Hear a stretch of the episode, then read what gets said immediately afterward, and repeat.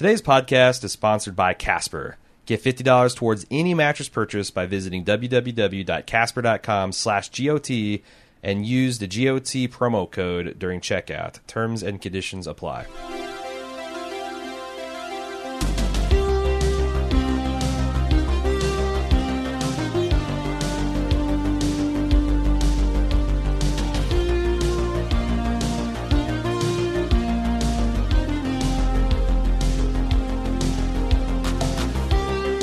Welcome to the Game of Thrones podcast, the officially unofficial podcast for Game of Thrones on HBO. I'm Jim, I'm Aaron. and we are ready for season six. I, I know I am. Revving it up. I don't know if you are. I'm you have a ready. lot of work to do with with uh, spoiler casts, and But I don't have Mad Men this year. That's right. So, like, I can fully, fully, I mean, I don't, I'm, I'm you not replaced sure. it with Banshee and Penny Dreadful. I got Banshee and Penny Dreadful that I'm doing with my co-host Cecily. Uh, Uh-huh. Jim's not pr- involved in those productions, but nothing on the scale of Mad Men so far, Right. and I'm feeling good. I'm feeling good. Plus, um, you know, as I'm sure people are still shocked to to find out that George Martin did not get his uh, long-awaited Winds of Winter out. yeah, So I, you know, if you're a big fan of spoiler section, uh, just real, real briefly, what we will not be talking about in this podcast is any kind of spoilers at all. That's casting news, that's theories for the future, that's anything with any kind of book knowledge at all. We are kicking that to Friday, as we did last year. We're gonna have a spoiler friendly preview. So if you're not read the books, this is a safe space for you. We have a completely separate show that we have for spoilers only, Yep. uh, and we got a lot to talk about there. But it's an exciting season it is an exciting season because it's so fucking weird. I think if you're a book first fan, it must be a kind of a crushing, disappointing experience because I'm Oh, yeah. not really familiar with this ever have happened before, where the adaptations of the book flip places and you're essentially now writing an adaptive novel based on the series that was based on the original novel. Like it's it's like if I don't know episodes four, five, and six of Star Wars had been books. Yes. And then episodes one, two, and three had been movies, and they wrote the novelizations. of The yeah, it's it's real weird. It's really hard to make an analogy, and it seems like it's bummed out George Martin, as you'd imagine. Mm-hmm. It's bummed out the fan base, um, but I think it's bummed out a certain part of the fan base because it hasn't bummed me out. I'm Yeah. I've never read a, a single word of the book. and the good news so is by far the massive majority of people are show first fans, so it's not going Right. to really impinge. And to the extent that Germ's writing is. You know, to, to the extent that the magic is from George Martin himself, that's the scary and thing. that it, it just working on an outline without all of the details finally put in place. You know, people have been skeptical sometimes when the Double D's, which is our pet name for the showrunners, Mm-hmm. um, when they kind of color outside the lines. Well, now they'll be writing the lines. yeah, they're they're taking it all over, and it's you know they're still going to have guidance from Martin. He's Sure. he's going to let them know what he plans on doing in the books, but this is you know it's exciting. It's it's a little scary. I don't think they're going to fuck it up, but I also can't see the book first people liking whatever they put on screen. Yeah. Like it doesn't matter how good it is. Sure. It doesn't matter uh, you know how exciting it is. They're probably going to feel disappointed because they've invested years and years and years of their lives into these books and those are the things that they really view as the the primary canon here, you know. Yeah, and I imagine I me- I think there'll be a few percentage points of really hardcore book fans that just skip this season entirely. Yes. Yeah. And like, you know what? I'm going to sit this on the shelf. I'm going to cancel my HBO for subscription. I'm going to wait another five, ten years, however long it takes for the movies to come out, and then I'm going to get my box set out like a fine wine. Um, what I'm what I'm really curious about is let's say that the next two, and it sounds like. Have you heard the rumors that just came out the late, last week or two that the Double D's have decided? It might not even be a rumor; it might just be a fact that they're going to take the final, what was going to be the final eight season, and they couldn't fit it into ten episodes. And ten episodes has been eight season 8 or season 7? season seven. Okay. So this is season six. Season seven, they think they got 13 episodes of content left after this season. Okay. And they've also famously said, we can only do 10 episodes. It's not a laziness thing. It's literally money and getting time. everyone across three continents. and all this shit and all the post production, like we literally do Uh-huh. post production up until the thing's released. We have a mini vacation and we get right back to shooting. Yeah. So it's like there's just literally not enough time for more than 10 episodes or 10 hours of content. Shoot So- it all on a soundstage. It'll be Yeah, fine. there you go. Yeah. Just do puppets, South Park animation. They can get shit turned around in a week. Come on, guys. Yep. Uh, but they've said that they've got 13 episodes, which means they think they're going to do an AMC like eight Yeah. and seven split because again, they can't literally get it all done. That's 15 episodes. What? Wait, I'm Six sorry. and seven? Maybe six and seven. Okay. I'm not so good on the math. All right. Also, I'm going to warn but- you, I am not in mid-season shape as far as pronunciations or spellings or any of that stuff. so, like, it always is a little rough the first week or two before I get my hand around, uh, my, my tongue back around the dialogue and the, the characters. Yeah, I've been away from this for a year. It's, So, the other thing I, I, I want to talk about this impact is since we're leapfrogging the books this season, Mm-hmm. um, I'm bringing Jim to the spoiler section. right? So he has not been privy to anything as yet, but Mm-hmm. in the the three days between this podcast and us recording Friday, I'm going to take him onto YouTube and take him onto Alt Shift X and show him a couple mind blowing videos and like fully reveal some of the the, the major tinfoil theories uh, that that have not been a, addressed on the show, and then we'll talk about that Friday. But the upshot is, um, you know, the hallmark of the spoiler section has always been the tinfoil theory of the week. I got one, maybe two, maybe three. I'm, I'm, I've got a, I've got my eyes on this third one that's super interesting, but it's it's still developing.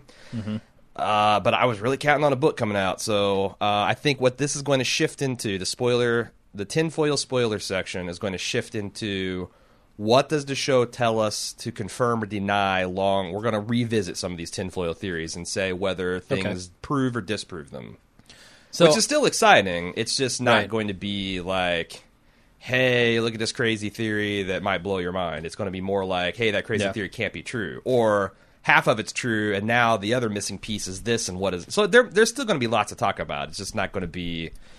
And this might actually be a good time for people who were adverse to spoilers before to jump in on that part of the podcast with us because we don't really have spoilers beyond this. We have a couple characters. There, who, there are there, a, there is a there is a particular sequence or a complete sequence from the book that I thought they were just going to omit. Yeah. involving the Greyjoys. That is going to be largely stuff right out of the last book or two. But other than that, I mean, there are no spoilers to get. So Yes. come along with the ride um, for the ride with us, and you know, check out like what everyone has been talking about Yeah. as far as spoilers go, and and you know the theorizing that everyone's done. And and if you want to check out the old tinfoil theories, I actually have an archive that I link in every show notes that shows which episode we talked about which theory.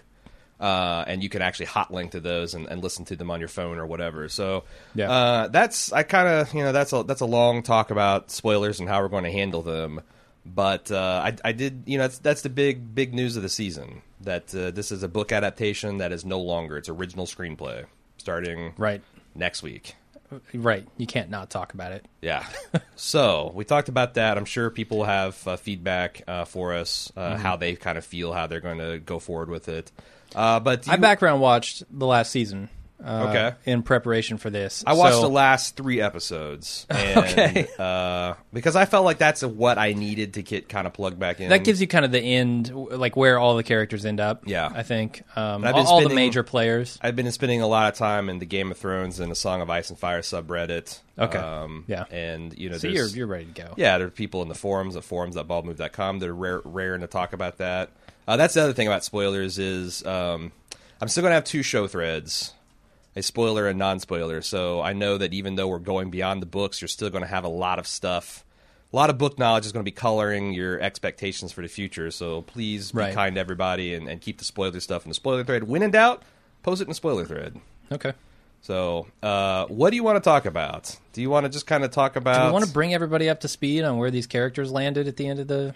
Yeah, sure. I've got a couple outlines, the ones that I found interesting in the last uh, couple of, of episodes. Uh, Okay. One of the ones that I'm really interesting interested in is Sam announcing the fact that he's heading down to the Citadel to forge his Maester's chains at Old Town. He's got a lot of reading to do. He's got a lot of reading, and you know the one thing that we've bemoaned these characters not having is a lack of work. They have a lack of working knowledge about dragons and White Walkers. Mm-hmm.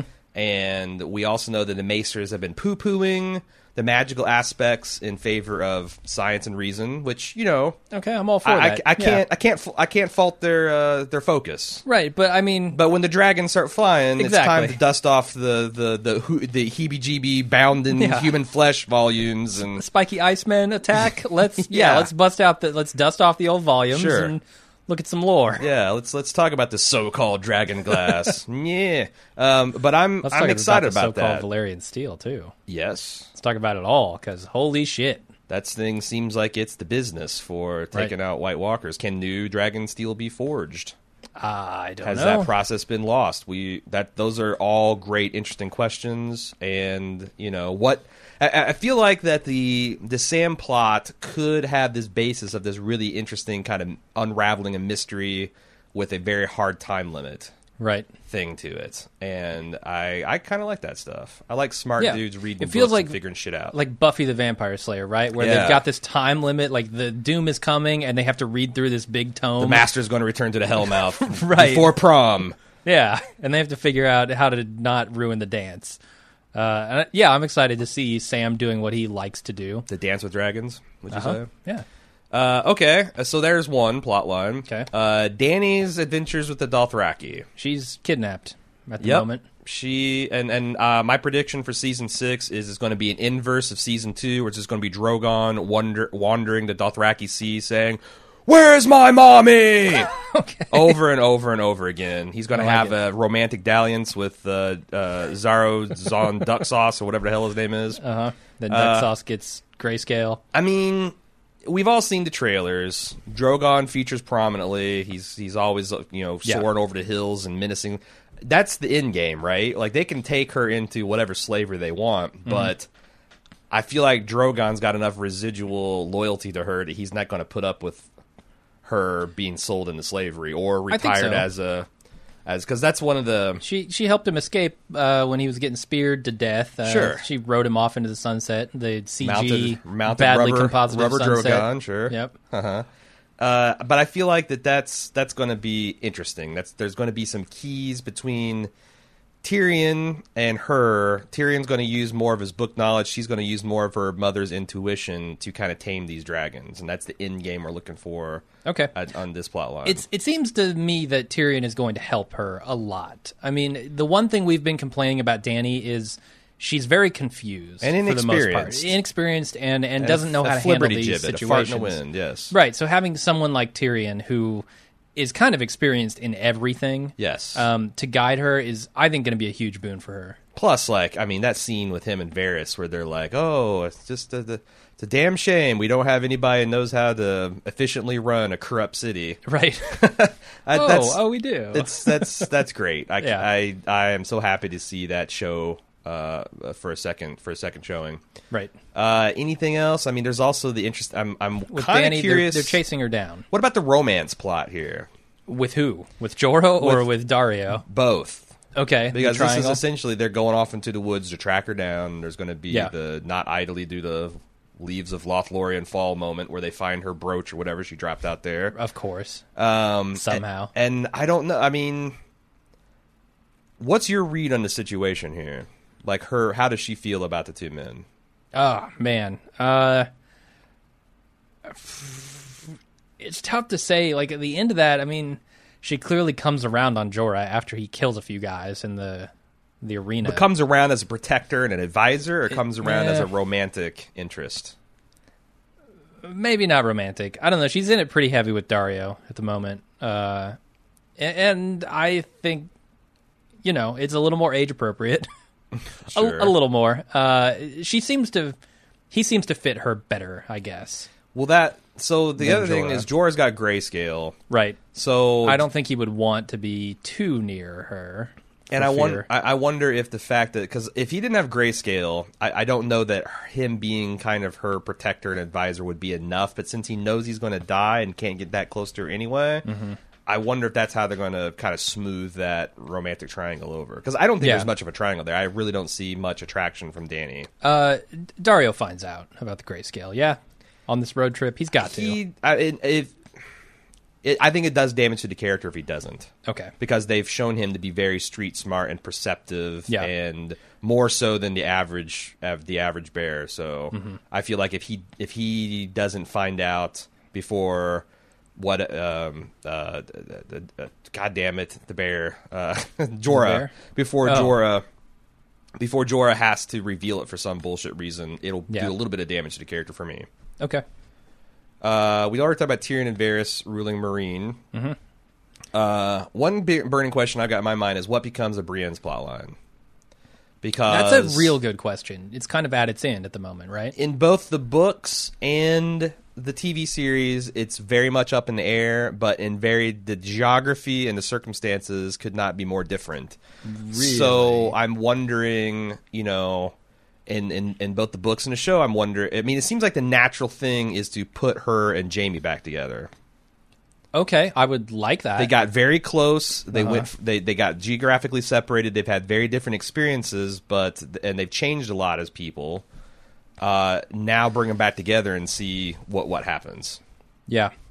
Well, I mean, it's it's also wrapped up in what the hell is Sansa doing, right? Like, Theon and Sansa jump off the wall at the end of last season. We presume they're alive. We we talked a lot about the snowbanks, Yeah, uh, the high high wall snowbanks of Winterfell. the Russians on YouTube year. have helpfully Right. uh, myth busted this. You can in fact jump off a six story building. fl- floor Yep. building into a sizable snowbank and be just fine. As long as you're Russian, Uh, you Uh, have to have fifty percent of vodka by Uh-huh. volume in your body, but uh, you know, yeah. Uh, so I'm sure Reek could get stinking drunk. so they're kind of you know orbiting around each other there in that location. Maybe they connect again. I don't know. The show has a way of like not connecting people who are sitting right next to each other.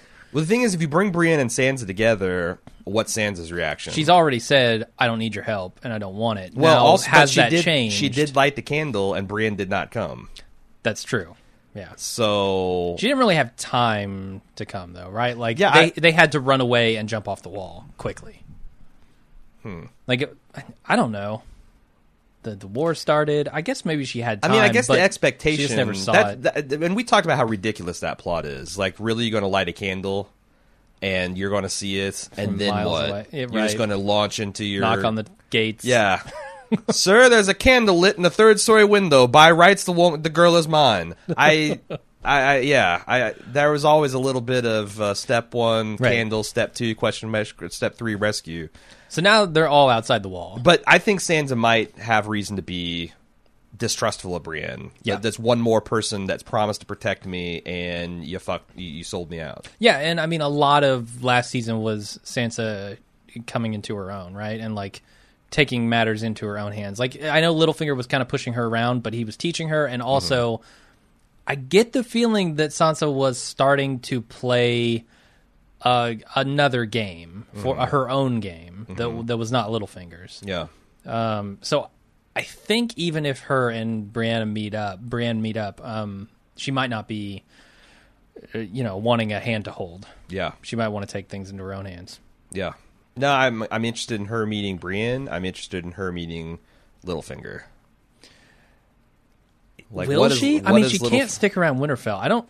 No, but I So- think that I mean it'd be foolish that she. Ne- I mean, I don't know if it's this season or two seasons from now. Yeah, she but needs to. at some point, Littlefinger's going to be in front of her, and words will be exchanged. Now, I don't know. Yeah. I mean, maybe she'll be like, "You're right. Uh, you put me in a situation. I was strong enough to overcome it. I went through some shit, Yeah, but that's understating it. I mean, I I don't I don't know what her reaction would be. I could see it being all over the map.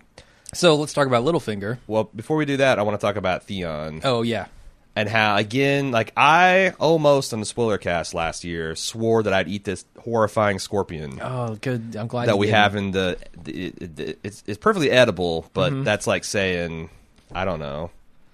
Uh, uh, the sea urchin is perfectly edible. Well, I, I've eaten sea urchin. I'm talking with spines and all. Like it's just Oh, a okay. horrifying No, thought, no. To, or like like eating a thistle. Eating You might be able to eat a thistle, but I, I don't want it. Um, and I backed off because I'm like, okay, wait a second. There's still a, like a one percent chance that they'll bring this this this large Greyjoy intrigue in the books. They're going to adapt it in some for in some way, dish it out to us as show watchers. and you can see some dudes in heavy plate squid based armor in some of the trailers, which is kind of uh, Oh. all the evidence we need that says that there's, there's going to be more to the Greyjoys. Right. Their sigil is the squid. Yeah, and I, I don't I don't I honestly have no idea, especially without being in a spoiler Huh. section, what I could say about you know what is what is Theon Zark? He has no penis. right. He has no. He has the claim to the Greyjoy. He's got no penis and after- he's got no balls. I mean, I don't know That- physically, but Yeah, that's the thing. Like he's he's second. In, he's first in line to the throne behind his father, but he has no way to get progeny sure. unless he's fathered some bastards out there and he wants to legitimize, which is, let's face it, entirely possible. Yeah.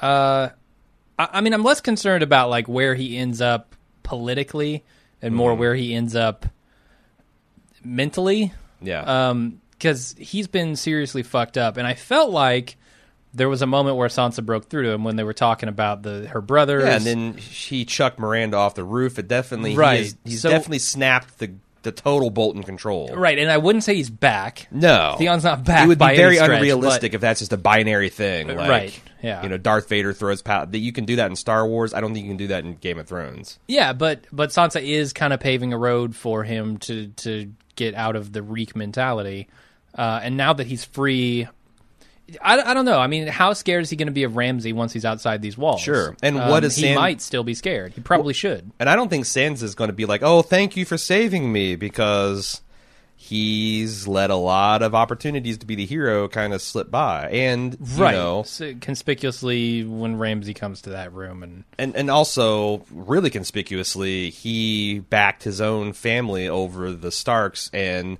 arguably led to the whole Stark downfall. Right. Like that completely changed the the course of the war. The Greyjoys deciding instead of joining him to start invading him and splitting his his forces up. So yeah, we'll see where he goes. Uh, right now, he's falling potentially to his death off the side of Winterfell. potentially.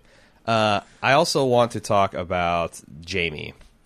Uh, How does Jaime salvage the Dornish situation? well, I feel like maybe we should talk about Littlefinger. Stay within this Okay. world because there's a lot of stuff still wrapped up with Sansa, right? Okay, I do. I, I definitely want to make sure we we don't leave Jane because all we talked No, about is I- we want to see him with Brienne. I think I want to use some stepping stones, like Littlefinger Okay. to Cersei to Jaime, maybe, All right.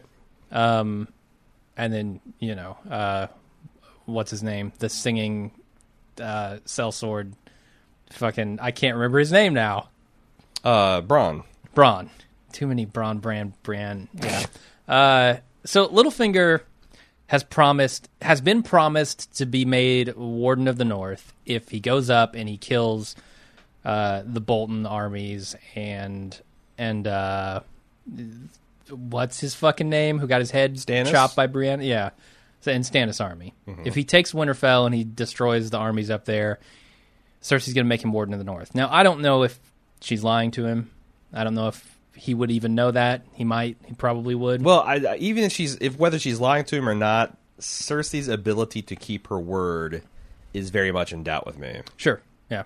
Is she Uh, even in control? It's on a whim. Yeah. Yeah. Um, and it seems to be like, oh well, circumstances have changed.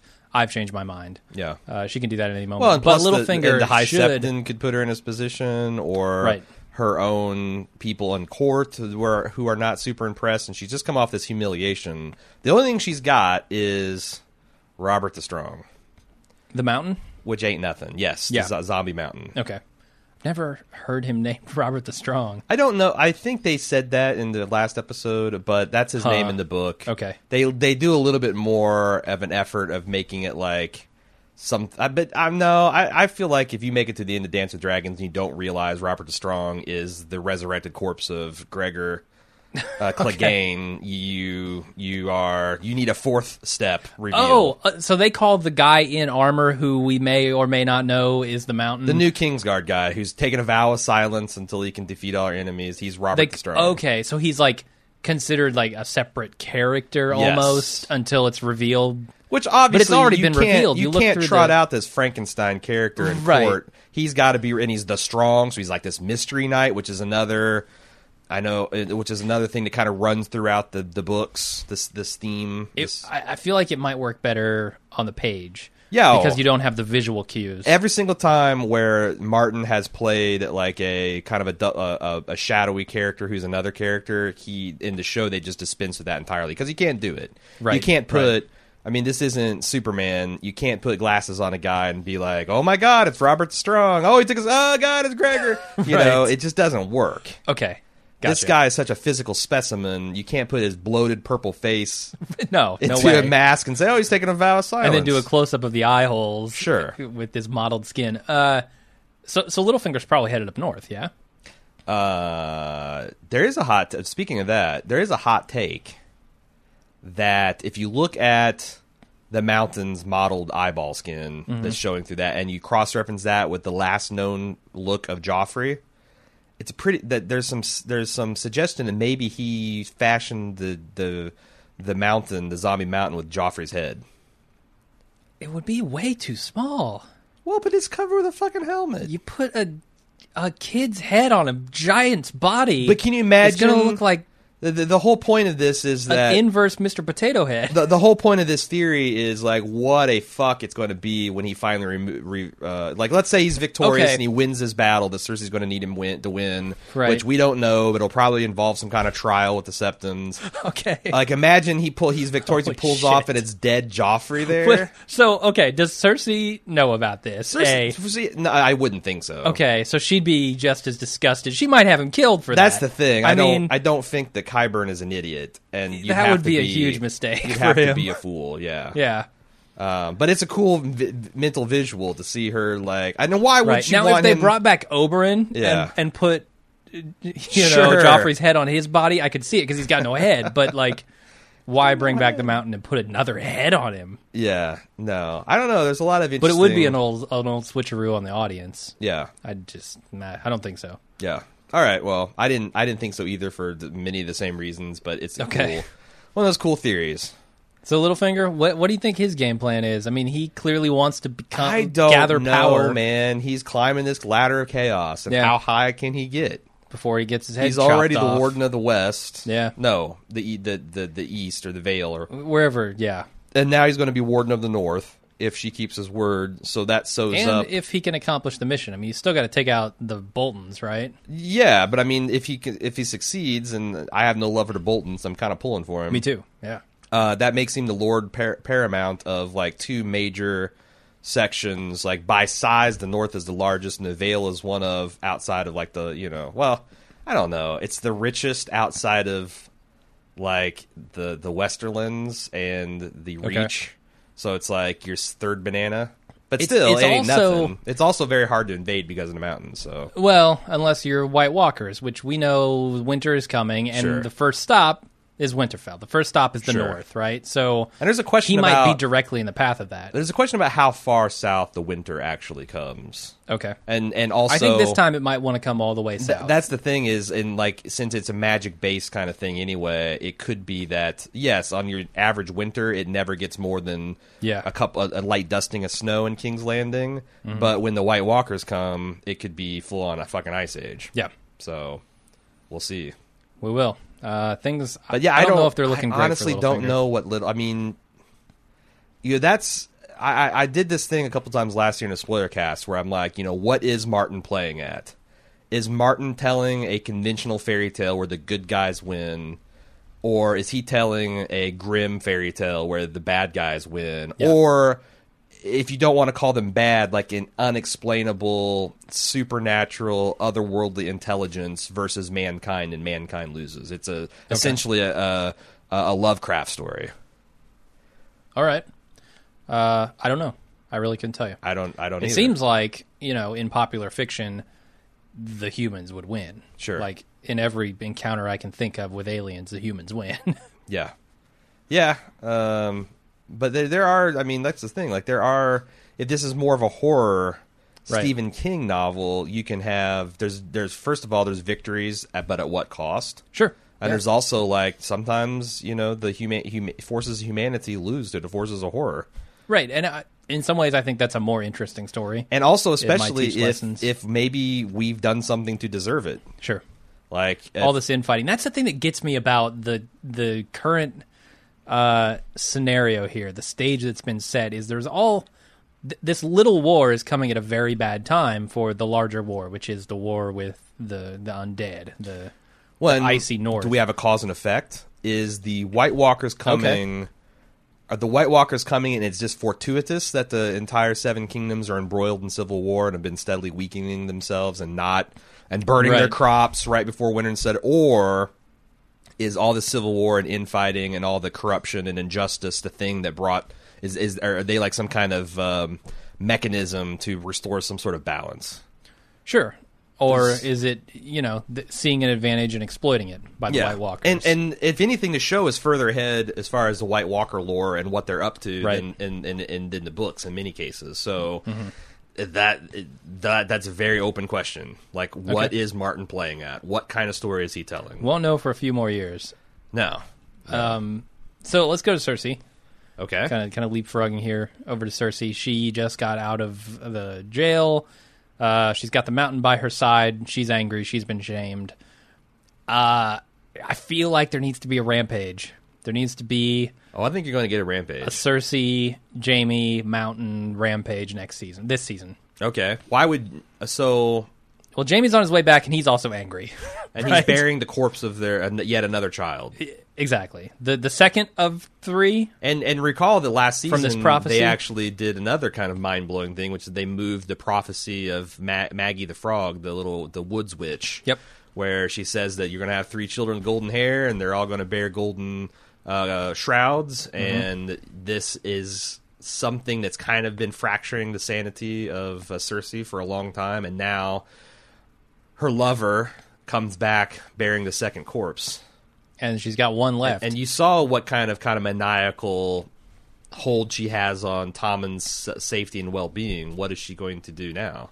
yeah, I think she's gonna. Does she take Jaime back? You know the the what is it? The more you tighten your grasp, the more Yeah. slip through your fingers. the That- more sun slip through your right. I, I think that's exactly what's going to happen. She's going to go. Oh God, we've lost two of the three.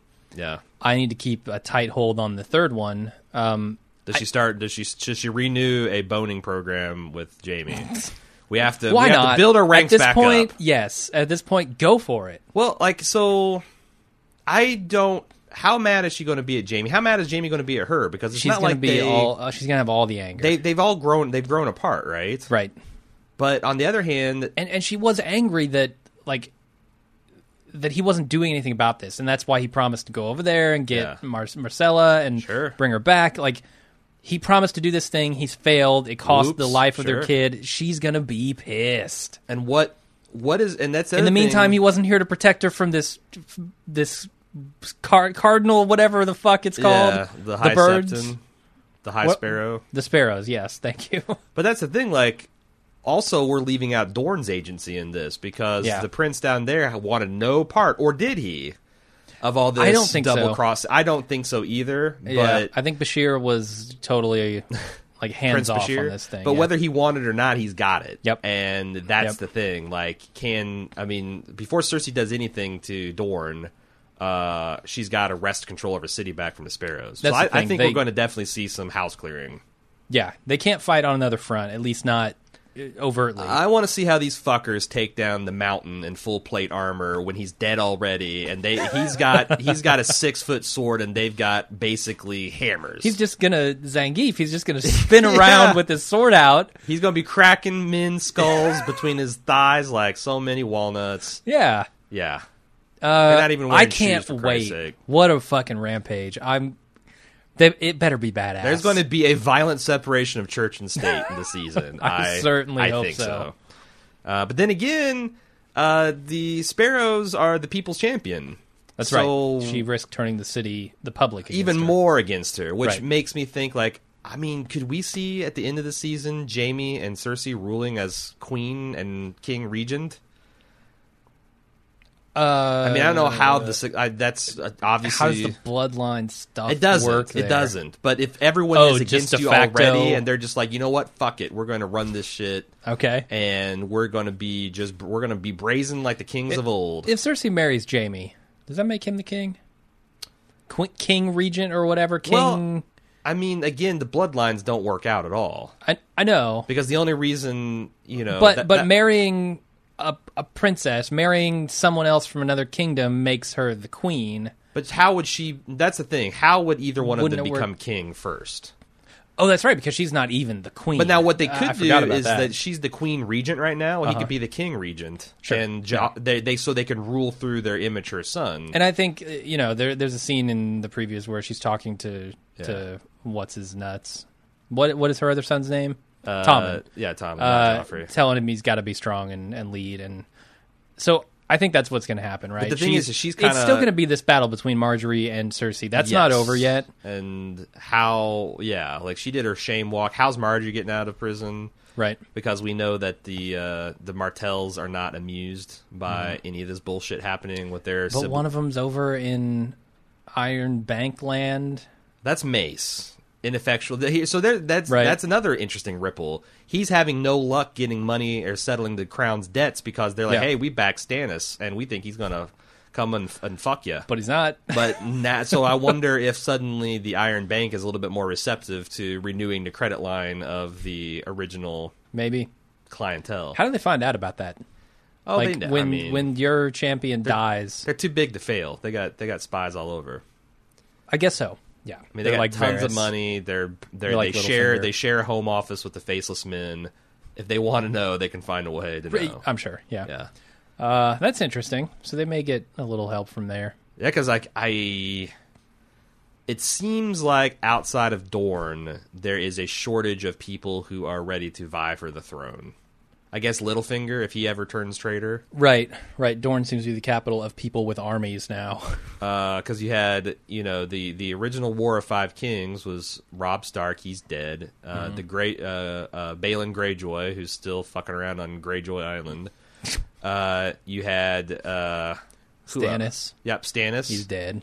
Uh, who's dead? Who else? oh, oh, his brother, uh, Renly.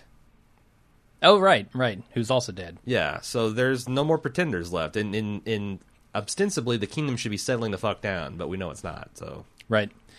Uh, so Jamie, you wanted to talk about Jaime? I think we kind of talked about it. Essentially, He's mad. What you know? How's he going to salvage the Dornish situation from Myrcella? Because he's still got Prince Bashir, who I think wants peace, but at how, at what price can it be made now? Uh huh. Uh, does Cersei accept him? You know, they really tease the whole Robert the Strong thing hard in a trailer with her choosing violence over peaceful resolution. Yes. Um, yeah, I don't know. Okay. Should we go over to Dorne? Should we talk a little bit about? I don't know what to say about Dorne because on the Well, one hand, Arya, we definitely got to talk about.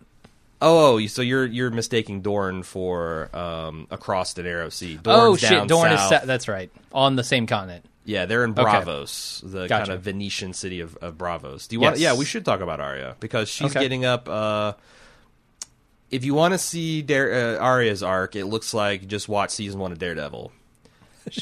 Okay, yeah. Specifically, the origin story with him and Stick, because it seems like she's blind. She's being te- taught to use her other four senses. She's running rooftop to rooftop with a bunch of wire fu enabled. Uh, all that shit looks cool. Yeah. all that shit looks really it's cool. a it's a long it's a Rocky Four training montage. You know. Yeah. Um, I and it's another curious hybrid between some parts of her character are are seem to be far advanced from what the books are, and there's some like some of that rooftop to rooftop shit is straight out of some of her training montage in the books. So, okay. um, you know, that, that's an interesting experience as a fan to be kind of like in both both spots there. I have this running theory in my head about Uh-huh. Arya, and that she might die. Uh, so becoming no one could be, you know, code for drinking from this fountain or whatever, dying, being prepped, real death, put yeah. into the Hall of Faces, and then just becoming no one in that some in that these these people, whoever they are, um, the faceless men, can use her face, and so we might like. I'm wondering if we don't lose Or the character. Is it like a Borg-like collective? Because we've seen with the wizards um, Right. over in uh, that one city that I can't remember anymore. Um, the, the House of the Undying, where Dany went to get her dragons back. Mm-hmm. Um, they had a similar situation where they all had kind of shared the same face, and we, we Yeah. got the wight situation where we've already got this thing where you know, you're kind of undead or undying or in this death like state. You still have some kind of will and consciousness, but is being subsumed by some other entity. So it'd be interesting if the Faceless Men were another branch off that same tree. and that like the character of Arya needs to die, whatever that means in this context. Yeah. become just a face for them to use, and we will still identify with Arya as a character through her face, but not necessarily through that actual literal character. You know, it's very arguable that that's one of the things I've been fascinated by the magical system that Martin's put in place is that it's got many different gods mm-hmm. and many different ways. Like, you know, you got the old gods that seem to be, you know, cold and like these nature magic, and then you've got the Lord of Light, who's the the seven, which is kind of an inert almost fictional mytho- mythological gods that you, that people still believe in. And you got the Red Lord, the Lord of Light, who can actually fucking bring people back to fire or back to life and set shit on fire. Yeah, But I think it's interesting that the Faceless Men unify all these from in the one true God, Death.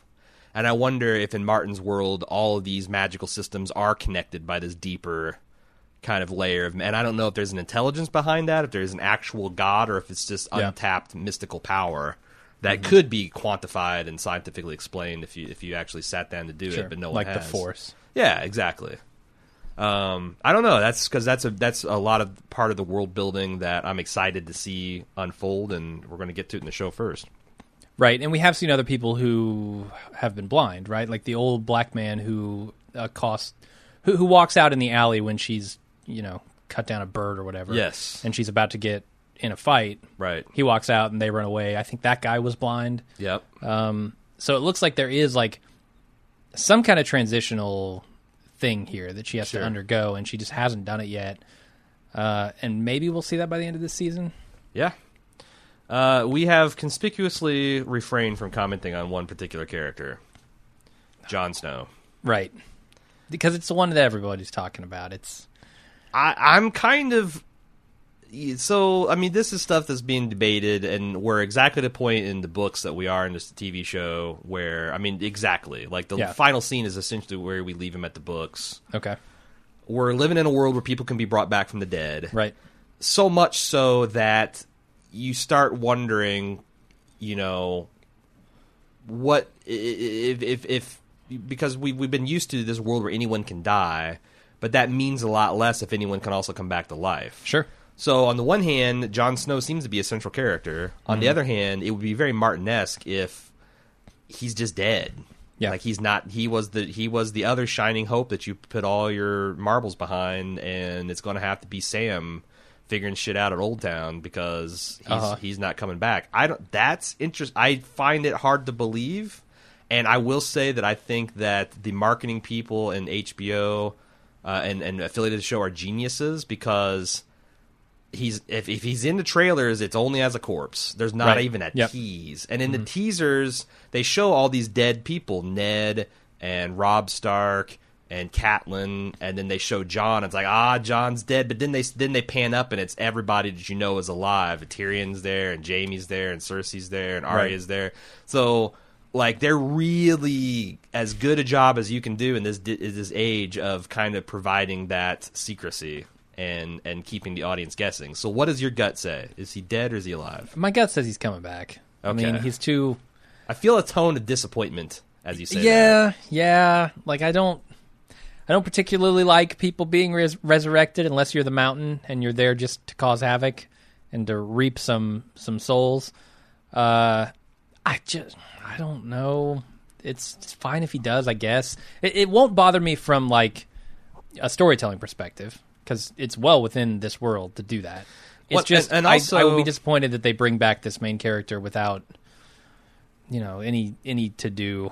The thing about coming back to life in Martin's lore is it's never free. Yeah, and it's never Like- looks good. Yeah, like the wights, obviously they they might have memories. They might actually have their full conscious memory, but they're subsumed by this malevolent, we think, force. Yeah, Um, in the case of like uh, you know Beric Dondarrion, the one who was brought back to life by the Thoros of Myr that Arya and the Hound met, uh, he had been resurrected four, five, six plus times, and every time he came back, uh, he was more of a shadow. Like he couldn't remember Like he can he remembered he used to live in a castle, but he couldn't remember where it was. He remembered he was betrothed to a woman, but he couldn't tell you what it looked like. He becomes almost this ghost inside the machine. Yeah. And I I think it's cool that you can bring someone back, but maybe they're actually transformed as a character. Right. And yeah, there's he won't be the same Jon Snow. I- Well, and- and he that- can't be, right? And and also uh, the one thing that Maester Aemon said that they squeezed into the show was that you have to kill the boy so that the man may live. right.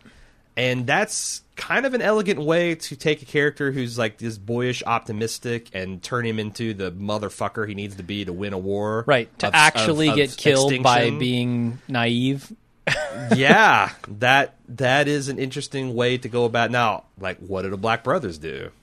Like, there's a whole lot of questions Right. about like this guy just pops off as like. Uh, the other thing that a lot of people have said that's interesting is that you know death frees you from your vows to the Night's Watch.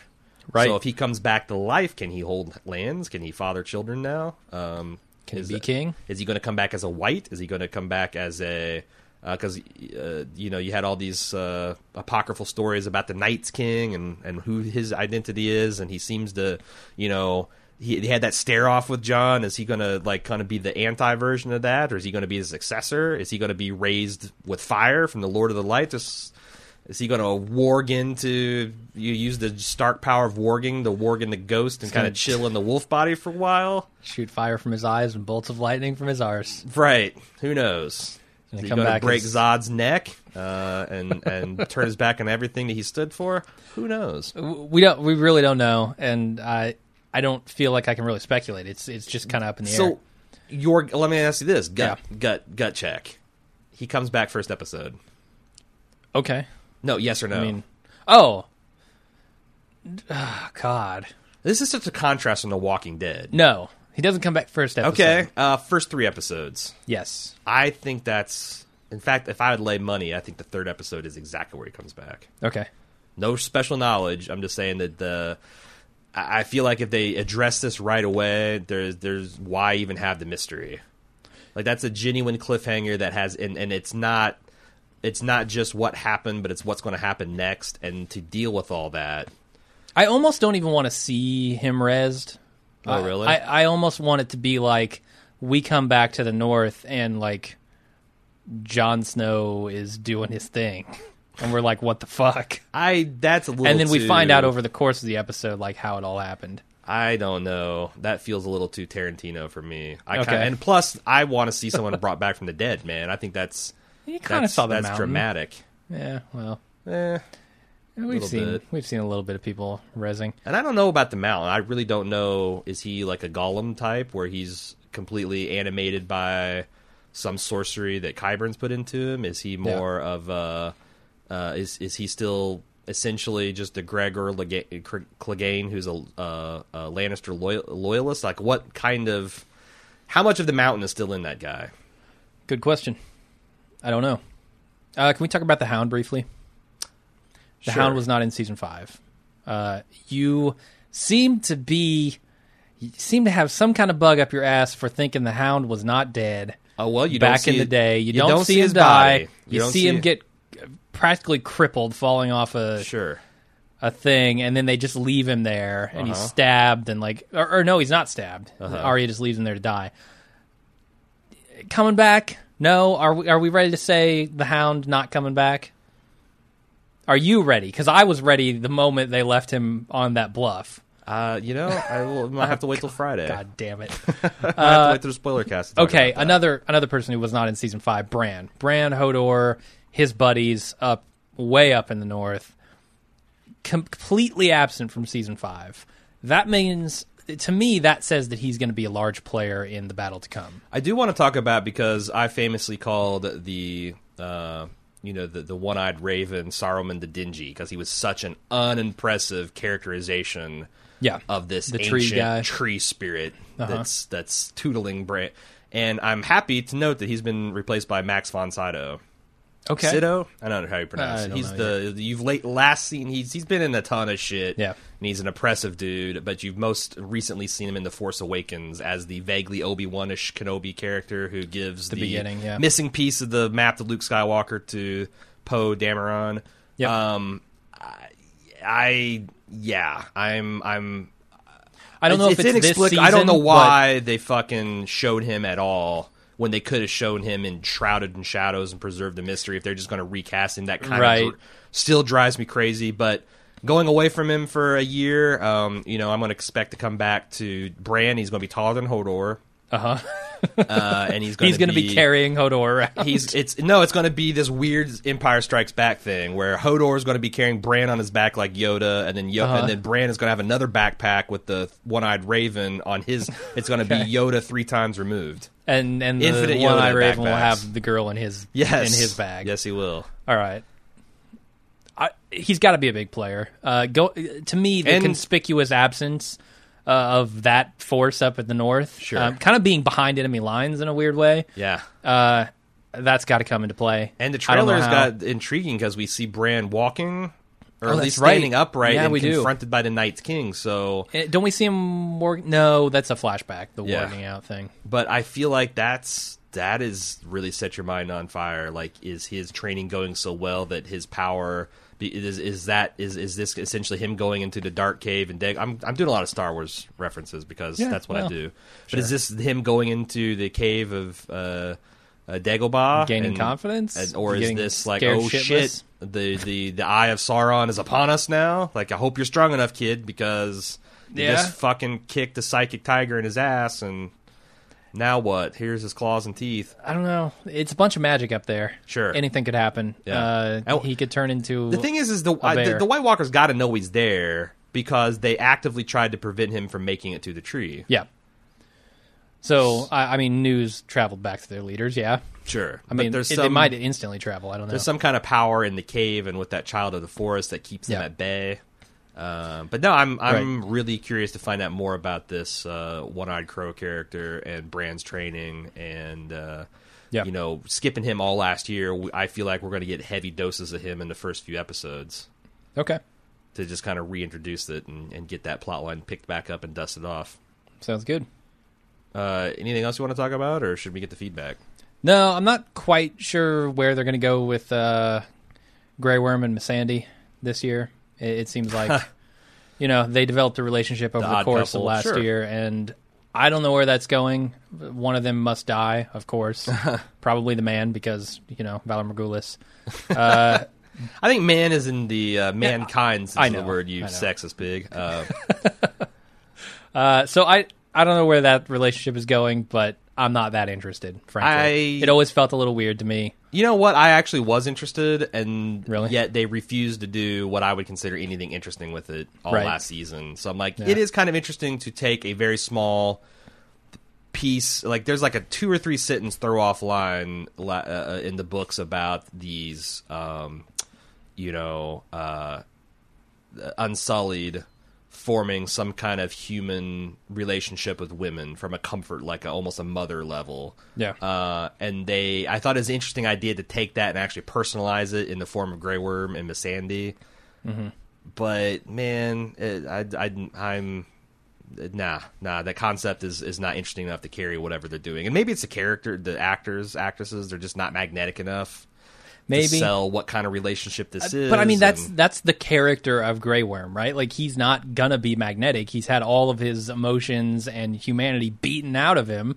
Yeah, but like you know that that I think that does that doesn't do justice to work like Leonard Nimoy does, bringing like a, a- a- essentially the same Half character human, half- Spock. sure. He has mm-hmm. been emotionally neutered, Yeah. by his training and his culture. A Data from Star Trek as Right. another, you know, like all basically all That's the. You know the emergency medical hologram. Like there's Star Trek's loaded with these, and, and a certain a, a certain it takes a certain type of character charisma to play a character with no emotion or alien type emotions or uh, things that you can't relate to as far as like you know something basic as far as how you feel about sexual attraction and Mm-hmm. emotional intimacy and present that in an interesting way and Right. this guy don't know if he's got it Okay, we'll see. Uh, the other thing is, this is likely going to be a season of dragons. I mean, we we saw when Tyrion met up with Dany last season. sure Uh, he was like, "Look, you're not the mother of the Unsullied. You're Mm-hmm. the mother of dragons. Let's fucking do this thing." And we I- see- and we see Drogon flying over what I think are the corpses of a, a million uh, Dothraki raiders. I, I think Are Like, they corpses? And that's the they look like corpses to me. The great thing about being the mother of dragons Uh-huh. Is that dragon's fire won't hurt you. And so, like, you can stand in a crowd of 100 people, uh, Drogon can breathe fire down on her, and she'll be just fine. Whereas everyone around her will be dead. Like, she's immune to the weapon, right? Yeah, that's debatable. It's like, really? I, I know. I, really? I, hey, look, I can't really defend it. Maybe we can. That's that's something to talk Okay. more about on Friday. But But that that's like certainly being- something that's de- that you could debate whether that uh, she has true immunity to fire or if Right. there's some special circumstances to that. I don't know. I, I'm going on the, the immunity to fire angle. I always have. sure if she's got Uh, an asbestos birthday suit, then Right. Th- that's like dragon- being immune to a nuclear bomb, like radiation and an explosion, and just using that as your weapon. You know what? I'm going to take my. I'm going to advance. I'm just going to have a sword, and I'm going to wear armor, and I just want the dragons to breathe fire as a carpet in front of me, and I'm Right. just going to march right into the the the uh, uh, King's Landing, and I'm going to sit on the throne. It's already melted. Yeah. and I'm just going to have the dragons blast me with fire 24 seven. Right. And who's going to touch? Who's going to stop me? Who's going to touch me? Nobody. So I I don't know. I, I think that's cool. Yeah. That's a cool. It has a lot of potential, Sure.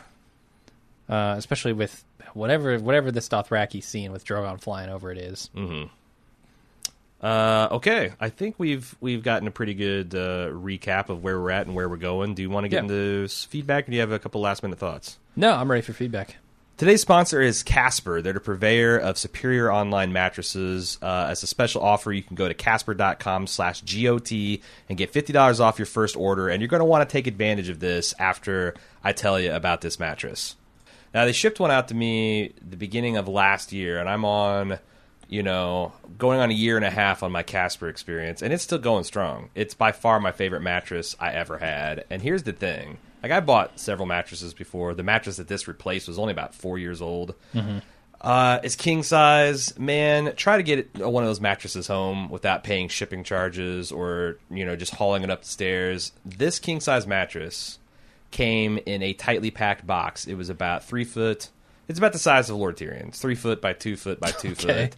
Uh-huh. you slice that. They, they they they give you a tool that allows you to to slice it open without harming the mattress, and it just expands. And uh, you know it, it, it takes a bit to expand. You flop it up on whatever you were had your be- bed before, and it's an instant upgrade. It's got just the right sink, just the right bounce because they use two technologies. It's not just memory foam; it's a hybrid of latex and memory foam, which I find. I, I found some of the other competing memory foam, foam mattresses a little bit unforgiving. But this, man, I think it's it's the perfect mattress for me. Hasn't gone lumpy on you. Hasn't gotten lumpy. It looks. It's. I just took all the sh- the the sheets and stuff off of it to give it kind of an honest appraisal. It looks exactly like the day I first got it out of the box, Okay. And it has got also a risk free trial and return policy. This is what I like. Yeah. And you know, I actually got word from a Bald Move fan. I, I've got a lot of unsolicited feedback from people that have used this the, our, our deal. You can go to casper.com/got to get a special offer, fifty dollars off your mattress purchase. Uh, I got a lot of uh, positive. One person that said, you know, it wasn't quite for uh, for them. And they were skeptical of how easy it would be to return. But not only did they call, and Casper worked with them for back and forth a couple times with different toppers and uh, uh, different arrangements to try to get it to custom fit their sleeping needs. Uh-huh. But as is their word, within 100 days, you call them and say you want out of your house, full refund, and they will either donate the mattress or have it recycled. And they just pick it up, and they said it's all exactly as we said in the ad. So it's nice to hear. Uh, even a negative experience if you didn't like the product, it's risk free yeah. Find any other mattress place go up to a mattress store say i want to take this mattress home and sleep on it for 99 nights and then chuck it back at you if you don't like it it's not going to happen That's the thing. I mean, it's kind of essential with an online mattress. You need a trial period. Yeah. But like in a store, you only get like a 10 minute trial period. and you don't have sheets on it Right. it's not in your environment Uh-huh. like it's uh, here. You can take it home. You can test it, and if you don't like it, within over three months. Yes. that's a long time to that's test a definitely enough to get an idea of whether it's for you or not. Absolutely. So it's like, why not try this first if you're in a, if you're in the market for a new mattress? The prices are great. Mm-hmm. Uh, starting at five hundred dollars for a twin size, all the way up to nine fifty for a king size. By the way, it's only nine hundred dollars if you use Casper.com/got. Mm-hmm. Ship it to your door. It makes transportation a breeze. Uh, I cannot recommend these mattresses enough. If you're in the market for one, check it out. They're made in America. Boom. Uh, you know, we're, we're we're making mattresses great here again. One more time, go to casper.com slash GOT and use the promo code GOT during checkout to get $50 towards a mattress purchase. Terms and conditions apply. Hey, before we move on to feedback, uh, we've been through our first year of Club Bald Move. It's it's going strong. It's still just a buck a month if you buy the year subscription, or two bucks a month if you go month to month. Club Bald Move at club.baldmove.com. And we got something cool coming out. It's the last episode of the House Forrester No Rules Just Right playthrough of Telltale's Game of Thrones video game. Yeah, I don't know if we advertised this very heavily last season. We did it a bit, but we had we we just didn't do internal advertising very well Yeah. last season. But if, if you want to get an idea of what this is like, you can go to our YouTube page at youtube.com slash bald move, and we've got two whole seasons of The Walking Dead Telltale in the free section. Yeah. You can get an idea of like kind of what we get up to and our sense of humor about it. But we essentially try to take the path less taken. Like most people go with the heroic or the courageous or the non asshole uh, skill tree, and we pride ourselves on the lowest amount of percentage points for the players to select the options that we do. Um, sometimes we screw up and you just got to kill a Bolton or something like that, but mostly we, we stay true to the to the course. And the good times had by all, and it's a great way to support independent podcasting because the only way we can do the extent of coverage we can of Game of Thrones, not to mention all the other stuff we get up to, is by being full time independent podcasters. And you can help out and get a bunch of free content and ad free feeds. You never have to listen to a pitch like this again just by going to club.baldmove.com and uh, perusing your sign up options. Club.baldmove.com. Feedback, as always, Game of Thrones at baldmove.com. Um, and forums, forums.baldmove.com. There'll be a spoiler thread and a sh- uh, non spoiler thread for each episode going up on Saturday night for us to discuss. Uh, starting things off with Chelsea from New Orleans, who we're going to revisit in the spoiler section because she's got some thoughts, but I wanted to get a non spoiler while you're still unsullied. Yep.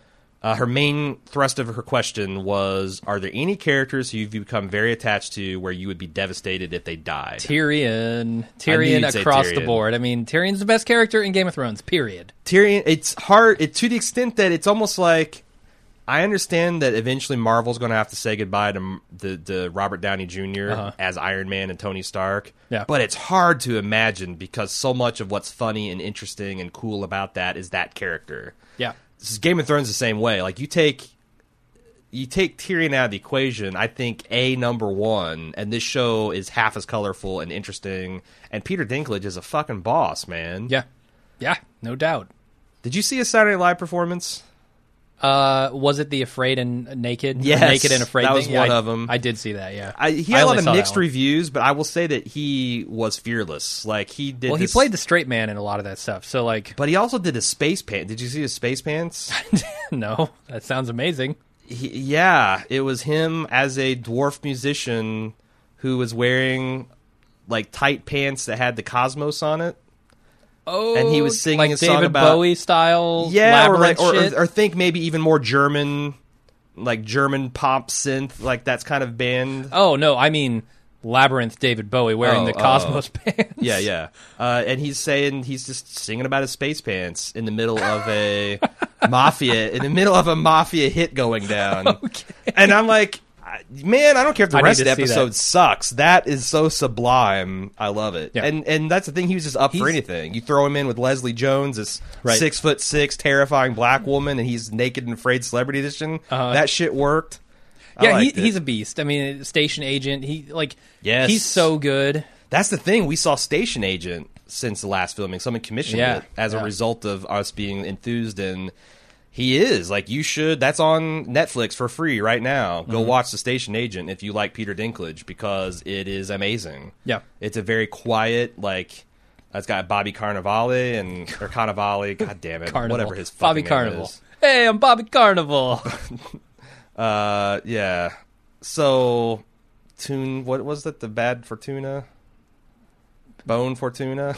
Bone for I don't know. Yeah, that's I'm I'm I'm mixing my uh, Okay. Boardwalk Empire into my Game of Thrones, and it's it's like tuna and peanut butter. It's not two tastes great taste that taste great together. Anyway, Station Age, it's awesome. Yeah. uh, yeah, Tyrion. Uh, my, I, I'll pitch the question to myself. Arya. Arya Really? dying Okay, would yeah. feel like everything about the Starks was worthless. Like every everything that was good, uh, even I mean, she's at, at this point a twisted Really? version of Ned's nobility. Uh-huh. Um, but if she dies, like I, you know, Sansa, I've never really like. If, if she dies, so that Sansa beca- can become the badass Stark that rights everything wrong, or like maybe Sansa dies and it's just poor little Rickon as this nine year old boy king. I I don't like that at all.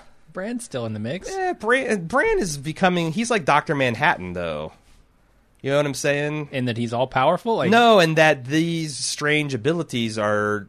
It's making him harder and harder to relate oh, to. yeah, absolutely. Yeah. and he's becoming more and more detached. They had dialogue in season four about, you know, the longer you spend in your wolf, the more, you know, kind of weak you get, and the, the the less relatable. And we need him to be our hero, I suppose. yeah. So no, I mean Arya of all the Starks, like even Jon, um, Arya is the one that I'm particularly attached to. Now they've done such a good job with developing all of these characters really that I I think they could lose Tyrion and I wouldn't be like, you know what, fuck this show No. or anything. No, no, no. I would be bummed out, but I would still be gung ho about Sure. the show.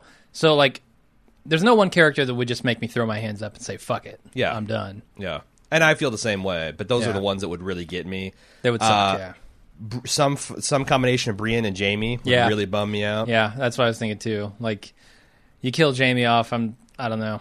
Brienne, I'm not sure where she fits in like story one of them has to survive to the end because they have some kind of story that they're telling together. Mm-hmm.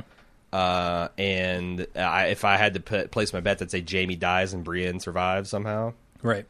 Um, I don't know. That's that's. I'm trying to think if like because Varys, I like Varys and I like Littlefinger, but Yeah, if it they doesn't- died, it'd be like, yeah, that's about right. Uh-huh. That's about right. Dany would Especially confuse me because it seems like she's being built up to be the fire to Jon Snow's ice. Right. Like that's the you know.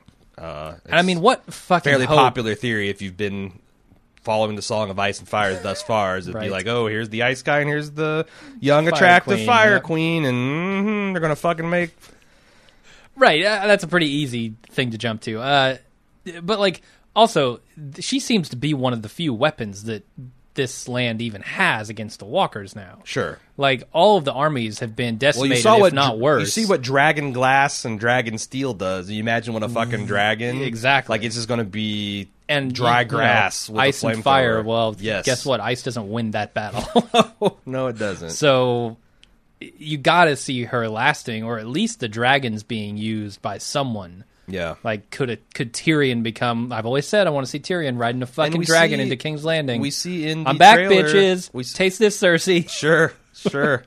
we see if your cheekbones can save you now.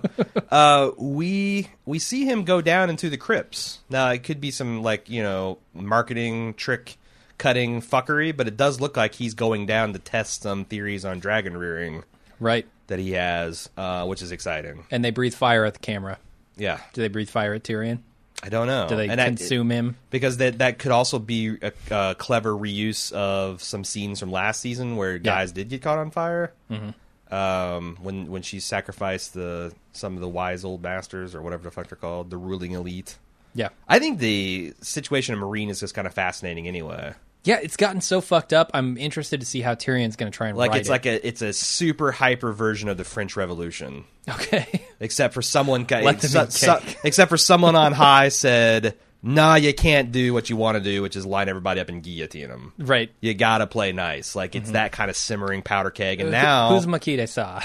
yeah, Ma- Mar- Marquis de Sade? I don't know. uh, I think the Tyrion- Marquis is- Tyrion is is the is the sadiest of them all. Okay, yeah, I think so. He's in the brothels more often than not. Sure, sure. I actually Joffrey.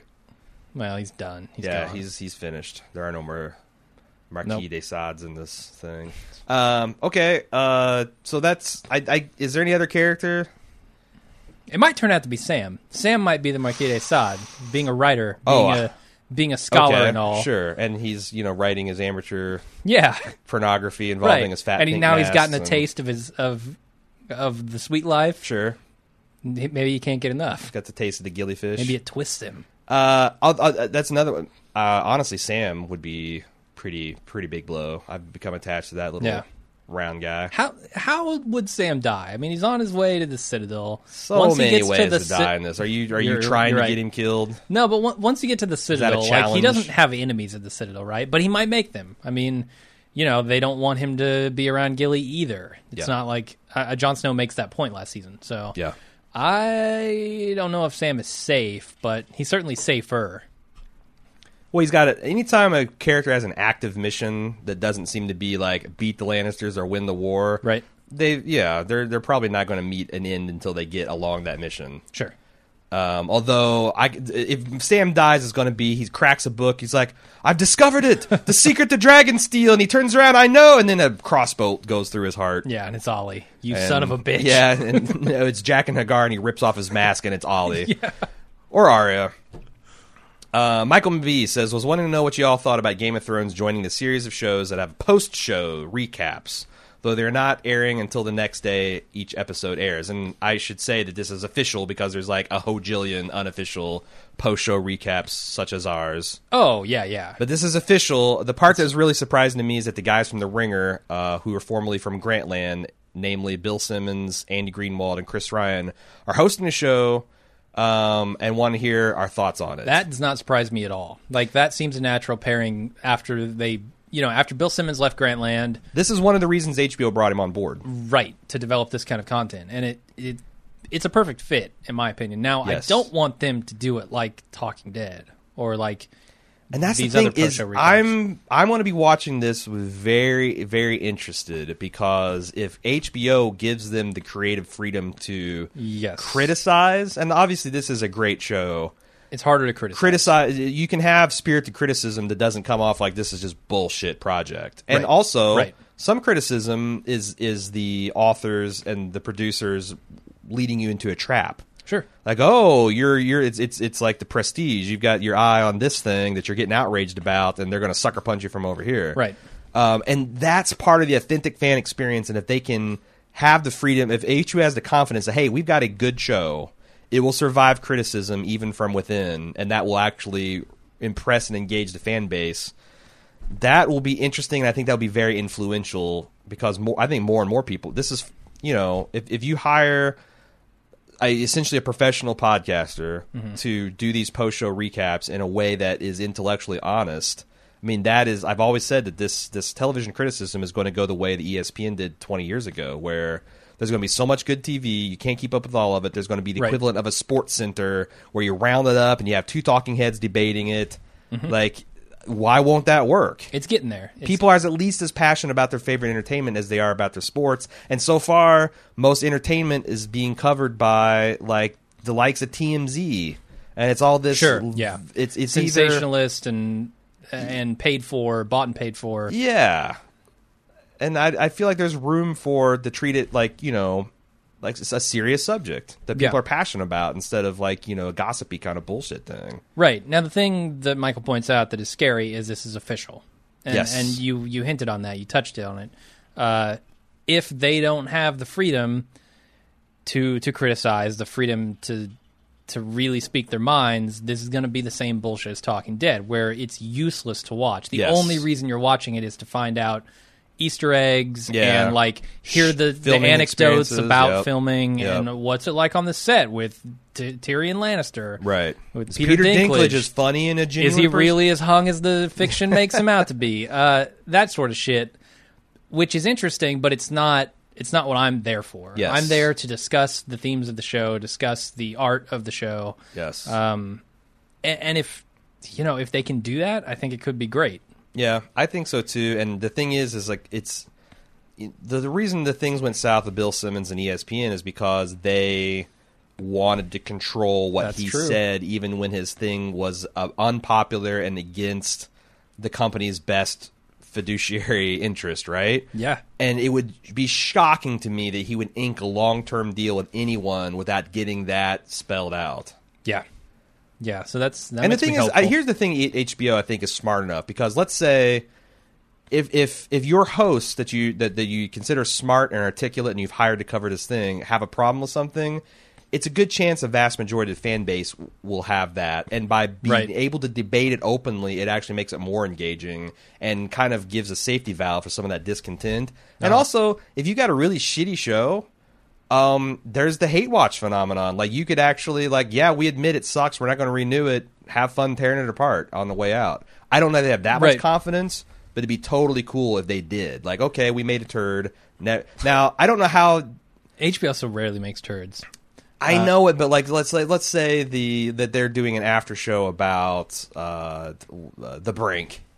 The Brink was a mess. Okay, yeah. And can Bill Simmons and his band do that without pissing off the Tim Robbins and all the executive Jack Blacks? Like, that's not something Hollywood does. Maybe the Right. reason we have this Hollywood experience is because you know, if you're an insider and you say something bad, you become an outsider, and then you don't get the the oh, stuff. oh, absolutely, it is. I mean, that's the case in Yeah. you know the vast majority of, of human endeavors. But I, I think that's where you have, con- if you're Bill Simmons, you have to have confidence in your people that like our original opinions are what people are coming for, not the puff pieces we can do on Peter Dinklage and you know Maisie Williams and the Double D's.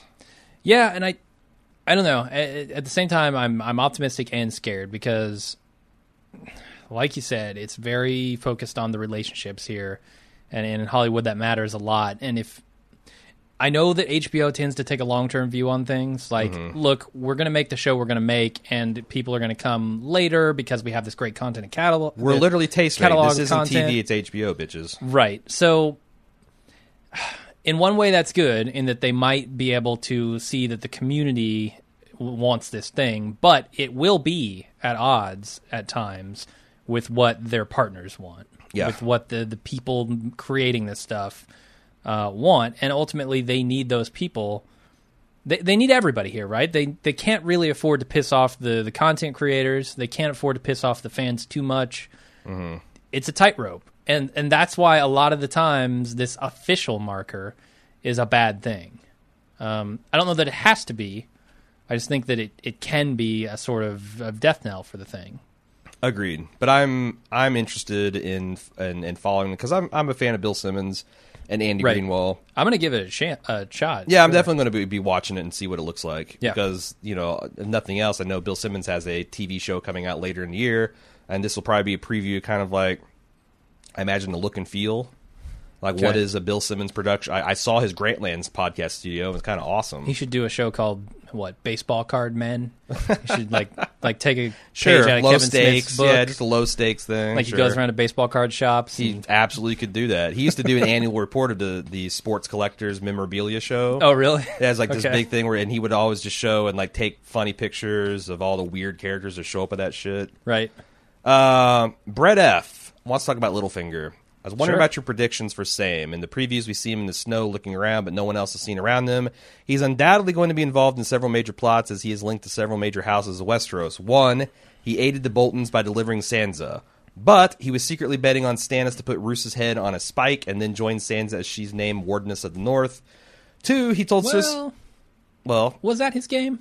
Well, two. Okay. He told Cersei that he'd deliver her Stannis' head in return for being named Warden of the North. Uh-huh. He likely did not mean what he said. He merely knew that this was his only bargaining chip to make it out of King's Landing. Cersei's not to be crossed, however foolish she is. Three, he promised Lady Olenna a young boy. Uh, could we be talking about uh, Robin of the Vale marrying Margaery? Should the Cersei uh, should Cersei ruin King's Landing and the Lannister Tommen's get out, ousted? Uh, I would love to see the scene where Margaery makes a go of Robin Oh God. because like I don't know how that would go down. Like, I I know he's such a disaster. like Tommen, yeah, he's Tommen, I get it. fourteen. he's horny. He's and yes, she's gorgeous. he's, like, he's, he's a he's the default setting for fourteen year old. You Right. can work with that. yeah, this guy who's like has seizure tantrums and was just wanting to suck on his mom's titty, and now he's been slapped. God knows what Littlefinger's been doing with him since she he, he tossed her out the he's window. been getting hit with swords for weeks. Yes, he just last we left him, he was just getting bullied. Yep. That's either going to toughen him up or kill him. I don't know. Uh, four, he has the army of the Vale at full strength and ready for winter. That's the key point. Any chance he joins up with Jon Stark, Sansa, Rickon, and Al- rallies the North against the Boltons?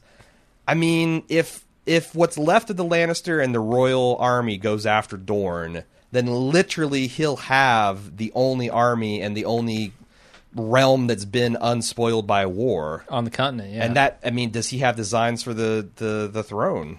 Uh, he totally could, and you know, getting Sansa in a position that he can use, and and getting her on his side in some ways. I, I know he's playing a risky game there. I, I'm not sure what his goal is exactly with Sansa, but he has some kind of relationship with Sansa. Maybe you know she she comes in as part of that mm-hmm. as a, a piece of the puzzle for the North, and he does. He joins up with the Starks and marches on King's Landing eventually. But his point is, he just talked about a bunch of important people, and his point Yeah. is, if you keep burning all these important people, how long does it take to run out of goodwill? Who keeps trusting this guy? One of these rungs on the cha- the ladder of chaos has to break, and he it mm-hmm. he he can't keep all of his options this open. And I feel like all of his bets, like he's he's essentially covered himself.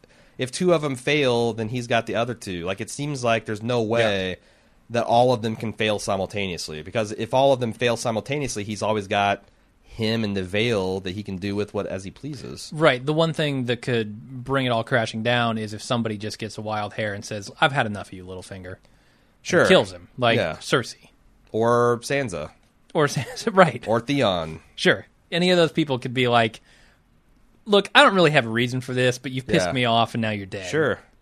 Yeah. It's you know, I might not be killing you for the right reasons, but I know you deserve death. Uh huh. You've done some shit that's worthy of death, and how many thousands and hundreds of thousands of people are dead Yeah. because of your fuckery. Yeah. So I'm pulling, I'm pulling your, pulling your number. I thought honestly that was what was going to happen when he went back to King's Landing was, and met with Cersei. Buddy. Cersei's. That's the thing. Cersei's not so bright. Yeah, she no, thinks she's not. Mm-hmm. she is, and She maybe Tyrion. with a different out upbringing and more experience, she could be. Yeah. uh, but she's not, and and her opinion of herself vastly outstrips her her her perceived capabilities uh, are way shorter than her actual capabilities. Right, whereas And I thought- Tyrion's the opposite. And Tyrion was so good at you know laying that out. Like you think you're so fucking smart, and that's the thing that drives him crazy. You think you're so smart, but you're so dumb. Yeah. You just gave the kingdom over to religious fanatics. If you'd read a history book, I could actually show you. I could show you the chapter in history book where this was done, and these very fuckers are put in power, and this many people died. You're insane. Yep. But she's, you know, been too busy being pretty. She didn't have to read books. Thought she could control them. Yeah, Oh, and that's the thing. Like Jamie's the same kind of dumb. That's right. Don't kid Yeah. yourself No, neither of them are masterminds. It was their father who was the, the real. because he did pay Brain. attention to history Yeah. and whatnot. Right. So I don't know. It's it's interesting. We have a ton more to talk about in the spoilers, but I think that's where we're going to leave it for the regular folk. Yep. And uh, Friday for the spoilers. Friday So for the spoilers. Yep. Not after the music like we would Nope. on other shows. This is going to be a, a, a pardon the pun stark ending to the podcast. Right. We'll have the uh, spoiler edition out Friday. Uh, can't wait. Sunday night Yeah. we'll have. Don't forget we're doing the instant takes tonight. So That's right. we are going to right. sit down to record them immediately after the episode. We usually talk for 15, 20 minutes, and we'll be out uh, 30 minutes after the episode. You'll have our instant take, which is our off the cuff, not well thought out, not researched, unvarnished opinion. Every Tuesday, we'll have the fully produced podcast with lots of feedback and covering all the angles. And then Friday will be the spoiler section. And I'm excited. Me too. A lot of work, but uh, I don't have uh, the monster of uh, uh, of Mad Men on my back at the same time. So Yeah. No, this is kind of the event of the year for for me. Anyway. Yes. Now that you know some of my favorite shows have ended. Breaking Bad uh, used to be it. Now, and that's Game the thing like i feel like game of thrones has taken a step back or two in the last year because in the same way that some of the la- later books are perceived as weaker they're the connective tissue from the thrilling prologue and introduction where all these characters are introduced and then, then rapidly killed and then what's sure to be an amazing finale you know it's it's the middle not not everything can be empire strikes back like it's rare that the middle part of the story is the most interesting Right. it's it's it's getting your characters to where they need to be and go for the climax. We're rounding into the climax. Whatever rough road needed to be regraded and repaved, I think they've done. I actually think this is going to be a big year for Game of Thrones to be back, I think so. and they'll also be freed from the prejudices largely of the book readers. Well, I don't know, But it will be contentious. That will because be Stannis fucking burns his daughter, and people lost their goddamn mind. So I wonder how much the fan base is going to be in denial. At least the book readers, like every single time that Yeah. Someone acts in a way that's not perceived to be in their character, is going to be oh the double D's are fucking us, or is it going to be no? They've actually just read further than you. Right. I think the the focus is going to shift from like, oh, Littlefinger doesn't deliver this exact line of dialogue the way he did in the books. To Yes. to more like, oh, well, I don't think a character would act like this. It's gonna it's gonna be a little more. They're gonna be trying to defend their love of the books, But and see- it's not gonna it's gonna be ugly. the expectations always fuck with you. Not having expectations is always better. So like when he says It is, know, but if you're super loyal to a thing that you feel shorted on, or if you feel a particular line of dialogue was just perfect and you've always wanted to see it in the book and then they change the grammatical structure. Fine. I mean, but that's a Whatever. subjective I, I don't care, but like, oh well, that's a do. less artful way to state it, and why did they change it? You can have that. That discussion will no longer be possible to be had. It's like, was it good? No, I, I feel like there's going to be a reflexive Sure. action against this season by the book readers. Is what I'm saying. I wonder. It depends on how good it is. Uh, I don't know. I've I've been reading the internet for a while now, and I feel like Well, I have a good what I'm handle saying, on. are you going to have a vocal minority, or are you going Oh, to yeah. have like, Oh, yeah. or, or, but, or, but are you going to have like total widespread like what we saw going on in the Walking Dead subreddit after the season six finale? Are you going to have that kind of rioting? Well, I think the vocal minority in a large way shapes the conversation. So, like, Mm.